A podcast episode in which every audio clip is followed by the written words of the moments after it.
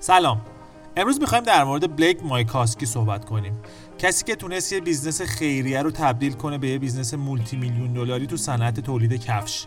فکر نمی کنم مدل این کار قبلا جایی دیده باشین یا شنیده باشین. فرق این قسمت با بقیه قسمت ها یه جورایی اینه که نه این آقا بدبختی کشیده نه از صفر شروع کرده. ولی نوع نگرشش انقدر جالبه تو business ی که راه انداخته که خود شخص من تحت تاثیر قرار گرفتم. بلیک قبل از 34 سالگی 4 تا business مختلف راه انداخت. بعضیشون هم مثل کفش تامز موفقیت آمیز نشد. کفش تامز رو امروز می‌تونید پای بچه های فقیر تو فیلیپین ببینید تا سلبریتی های تو هالیوود. حالا با ما همراه باشید با قسمت هشتم از سری پادکست های The Founders.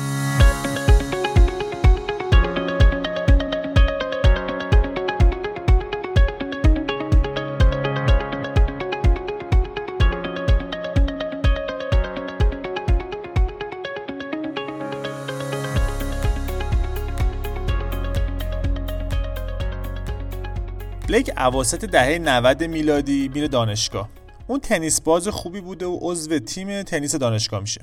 توی تمرین تاندون پاش پاره میشه و یه دوران خیلی بدی داشته. چند ماهی زمینگیر بوده. مشکل اصلیش هم بوده که لباسای کثیفش رو نمی‌تونست ببره خوششوی دانشگاه. لباساش تلمبار شده بوده و هم واقعا شاکی شده بود. میره سراغ یلو بوک یه کتابیه مثل کتاب اول که لیست تمام خدمات دورور و همراه تلفن و آدرسشون توش هست. میگرده دنبال یه شماره که بیاد لباساشو ببره و خوشرویی کنه و واسش بیاره. هیچ شماره پیدا نمی‌کنه. همین باعث میشه که جرقه اولین کارش به اسم ایزی لاندری تو ذهنش رقم بخوره. سرویس خوششویی برای دانشجوها. مشتری اصلی اونم پدر مادرها بودن نه دانشجوها. خیلی جالبه این قضیه. به از این زاویه بهش نگاه کرد. روز اول دانشگاه که اولیا با بچه هاشون میان برای معارفه و تور دور دانشگاه یه غرفه می‌گیره. و این کار رو شروع می‌کنه تبلیغ کردن. اصلا پدر مادران نمی‌دونستن که همچین چیزی نبوده. فکر می‌کردن خب چه جالب همچین خدماتی هم هست. و این کار چند ساله که سابقه انجام داره. شروع واقعا خوبی داشت.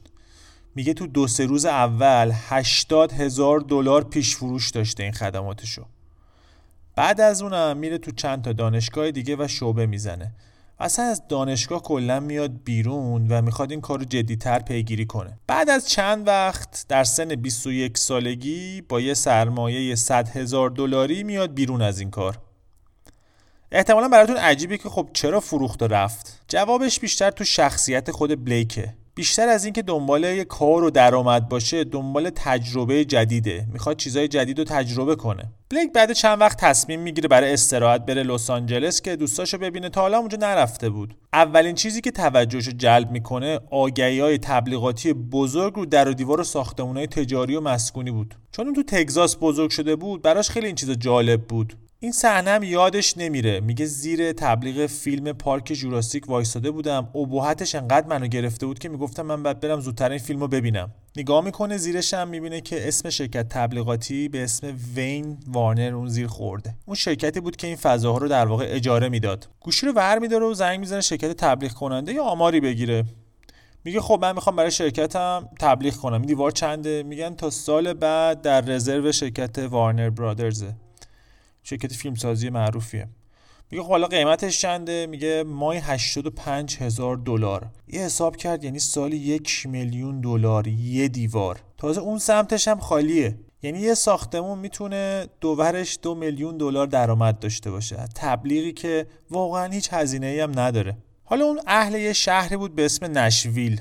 اونجا موسیقی کانتری تازه داشت باب می‌شد تصمیم می‌گیره بره این ایده رو برای اون صنعت پیاده کنه.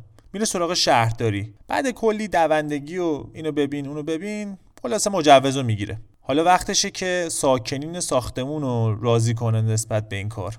میره پیش یه ساختمون و میگه من کارم اینه و معتقده که نباید بگم من یه ایده دارم. میگه افرادی که ذره سنشون بالاست و جا افتادن وقتی یه جوون میاد میگه که من یه ایده دارم میگن باش برو.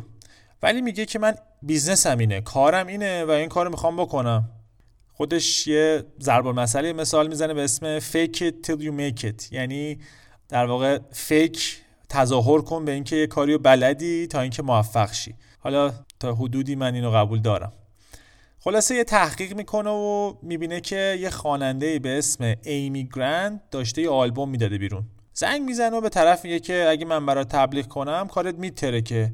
خلاصه راضیش می‌کنه. اولین تبلیغش روی دیواری هتل بود. اون یه تبلیغ گذاشت که ماهی 15 هزار دلار براش سود داشت. بعد مدتی میره سمت دالاس و این کار ادامه میده. میگه رقیب کم کم داشت زیاد می‌شد تو این کار. نهایتا یه شرکت بزرگ پیدا میشه که این business ش رو به اون میفروشه. بعد مدتی باز میره LA ببینه چه خبره. اون موقع تو LA همون لس آنجلس یه سری reality show خیلی باب شده بود. ریالیتی شو در واقع یه سری شو یه سری مسابقه تلویزیونی واقعی هن که از پیش سناریویی نداره و همونجا درجا بازی می‌کنن و اجرا می‌کنن هر چیزی که لازمه. خیلی هم طرفدار پیدا کرده بود و خلاصه با خواهرش تصمیم می‌گیره توی یکی از این ریالیتی شوها شرکت کنه. این مدل هم بود که میفرستنشون به یه کشور دیگه. اونجا باید یه سری مأموریت انجام بدن در قالب بازی. یه یه ماهی هم درگیرشن. تو اون یه ماه با هیچ نباید تماس داشته باشن که فوتج و تصاویر و اطلاعاتی از مسابقه رو بتونن لو بدن به کسی دیگه. و تا وقت پخش برنامه هم حتی نباید با کسی در مورد این قضیه صحبت کنن. جایزه این مسابقه یک میلیون دلار بود. نه بلیک این جایزه رو نمی‌بره. ولی باعث شد که به این کار علاقه من شه. پس تصمیم می‌گیره که یه ریالیتی شو خودش را بندازه. میره با یه اهل فنی صحبت می‌کنه و می‌بینه که 750 هزار دلار برای استارت کار سرمایه نیاز داشته. خب انقدر پول نداشته واقعا. میره سراغ برنده های مسابقه های سال قبل این مسابقه. خیلی ایده جالبیه. کسی که نسبت به این قضیه یه سنس و حسی داره و یه پول گنده ای اومده دستش. راضی کردنشون ساده تره یه آدمی که هیچ تجربه نسبت به این قضیه نداره. خلاصه از چند نفر پول می‌گیره و 750 هزار دلار رو جور می‌کنه و کارو شروع می‌کنه. حالا فکر می‌کنه این کارش مثل بقیه کاراش گرفت؟ نه این کارم موفق نشد. اجرای خیلی خوبی نداشت رقابتم تو این قضیه سنگین بود و با ضرر میاد بیرون. یه مدتی هم افسرده بود و بیکار نشسته بود. یه چند وقت بعد توی مهمونی با یه سری از دوستاش نشسته بود. برادر کوچیکه بهش میگه که مثلا عمو جون چیکار کردی تابستونو میگه هیچی کلاس آموزش رانندگی داشتم. خیلی هم خسته کننده و همش خواب بودم چرت می‌زدم. همین بازی جرقه تو ذهنش می‌زنه. میگه که خب الان آموزش رانندگی برای افراد اجباریه. پس یه source مالی 100 درصد secure ما اینجا داریم. چیکار کنیم که جذاب شه؟ به جای که برن کلاس A بیان کلاس من که کلاس جذاب تریه میره یه سری دختر پسر مدل خوشتیپ و جذاب میاره که بشن معلم رانندگی. بعد بچه ها دیگه جذب اینا می شدن با این آقای خوشتیپ یا با این خانم خوشگل کلاس ور می داشتن براشون هم حوصله سربر نبود. مشتریاش هم زیاد شده بودن و کارش واقعا موفق شد.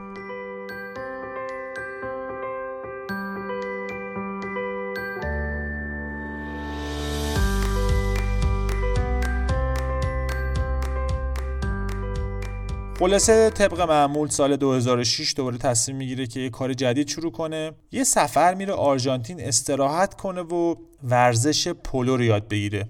پولو یه ورزش سوار اسب شبیه چوگان خودمون. یه روز توی بار نشسته بود می‌بینه چند تا خانم اونجا دارن انگلیسی صحبت می‌کنن. خیلی هم عجیبه چون اونجا اکثرا زبون محلی خودشون رو صحبت می‌کردن. توجهش رو جلب کرد. اینا کارشون جمع کردن کفش از خانواده ثروتمند و دادن به بچه های فقیر بود. آقا یه روز خلاصه همراه اینا میره و ببین اینا چی کار می‌کنن. خیلی حس خوبی داشت. میگه وقتی که این بچه های فقیر کفش رو می‌گرفتن انگار دنیا رو بهشون دادن. بسیار تحت تاثیر اون واقعه قرار گرفته بود. میگه خب چیکار کنم؟ تصمیم می‌گیره تولید کفش بکنه. یه کفشی بود اونجا که شبیه کفش گیوهی خودمونه. اونجا مد بود. پای اغلب آدمای معمولی اونجا بود ولی تو آمریکا نیده بود. تصمیم می‌گیره بیاد آمریکا اونا رو بفروشه. تصور کن گیوه رو مثلا میبردی آمریکا که هنوز کسی ندیده بود می‌خواستی اینو ترندش کنی به هم معرفیش کنی. و میگه که به ازای فروش هر یه دونه کفش من یه دونه میام به بچه های نیازمند تو آرژانتین از این کفش رو میدم. تولیدی این کفش هم محلی بود. تو گاراژ یه جورایی همین اصطلاحا زیر پله. قیمتش هم خیلی ارزون بود تو آرژانتین. میگه کفش معمولی تو آمریکا 40 دلار بود. اینم تصمیم می‌گیره که همین کارو تو آمریکا پیاده کنه. شعارش این بود که امروز یه کفش بخرید فردا یه کفش هدیه دهید. Tomorrow shoes که بعدا به اختصار شد تامز T O M از تومارو و شوز اسشو برداشت. خلاصه 250 تا جفت ور میده و میره آمریکا. میگه آقا من این 250 تا رو باید بفروشم. اولین تارگتش یا هدفش همون دوستا و خانواده و اینا بودن. قیمتش هم گذاشته بود 37 دلار. یه ذره کمتر از اون قیمت 40 دلاری که گفتم. ارزون بود. نیت خیرم بود توش. خیلی خوششون اومد. کفش هم جالب بود براشون. خلاصه یه سری به دوست آشنا میفروشه. یه سریش هم ور میداره میره توی مغازه کفش فروشی. یه کوله پشتی پر کفش. عکس این بچه های آرژانتینی هم که فقیرن و دارن پا برهنه میدوان ور میداره و به اون صاحب مغازه نشون میده. صاحب مغازه هم خیلی خوشش میاد. 85 تا جفت ازش ور میداره می‌ذاره پشت ویترین.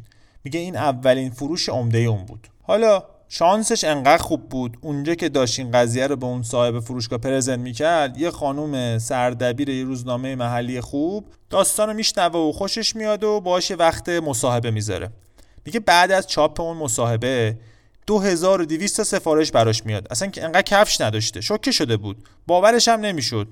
اون پسر با تجربه بود. هول نکرد. چند نفر رو استخدام می‌کنه که زنگ بزنن به صورت پشتیبانی به مشتریا بهشون بگن که ما فعلا کفشمون دیرتر از اون چیزی که قول دادیم می‌رسه به این دلیل. و پا میشه میره آرژانتین و به تولیدی میگه که آقا زود باش که کار عقبه. توی مزرعه یه کارگاه کوچیک می‌زنه بعد یه ما هم سفارش ها رو حاضر می‌کنه. کم کم کارش بزرگ میشه و سفارش های بیشتری می‌گیره و مغازه‌دارای بیشتری تو آمریکا ازش کفش می‌خرن. یه اتفاق سرنوشت ساز دیگه هم براش میفته از یه مجله معروف به اسم Vogue باش تماس می‌گیرن برای مصاحبه. بعد اون مصاحبه کارش واقعا می‌ترکونه کلی آدم معروف هم بهش سفارش میدن. هم کفش خوبی بود و یه انگیزه در واقع انسانی هم پشتش بود که افراد ترغیب می‌کرد که بیانو بخرن. یعنی یه business model واقعا تمیز و شسته رفته.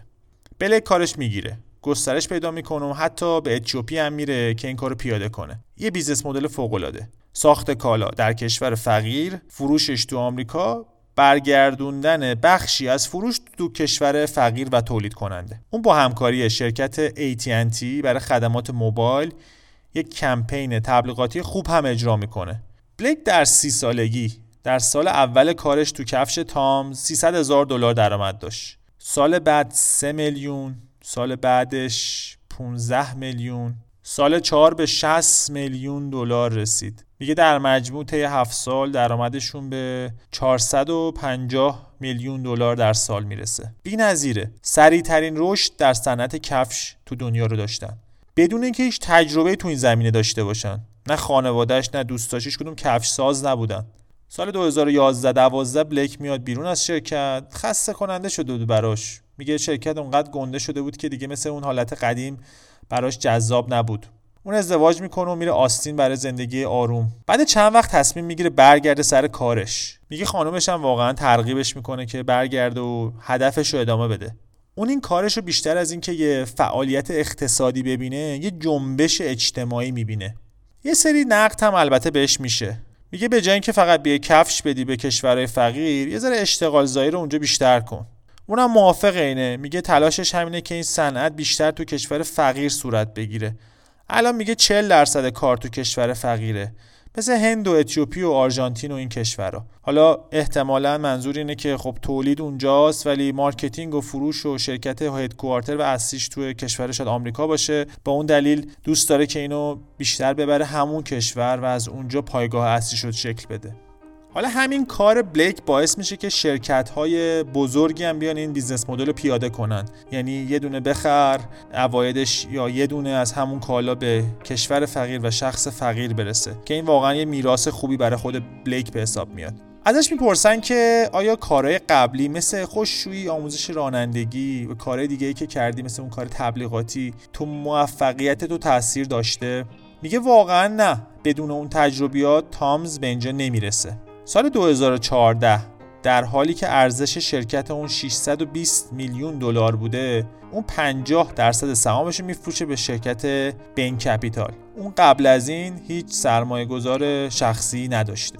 شرکت تامز در حال حاضر تا سال 2017 17 میلیون کفش به 70 تا کشور دنیا و نیازمندان فرستاده. سال 2018 درآمد سالیانه اون 336 میلیون دلار تخمین زده شده. در حال حاضرم علاوه بر کفش رفته تو زمینه اکسسوری، پوشاک و قهوه هم تولیداتی واسه خودش داره. بلیک ادعا می‌کنه که اون کاری رو ندیده business ی رو ندیده که هدف اولش کمک به نیازمندا باشه بعد هدفش درآمدزایی باشه همینم باعث شده که اون نیمی از ثروتش رو رو شرکت های تازه و استارتاپ به قول معروف سرمایه گذاری کنه و به قول خودش یه ادای دینی به نسل آیندهش انجام بده. جالبه بدونید خیلیا بلیک رو به تامز می‌شناسن. فکر می‌کنن اسم کوچیکش تامزه. نمی‌دونن که این تامز در واقع مخفف همون tomorrow shoes ه.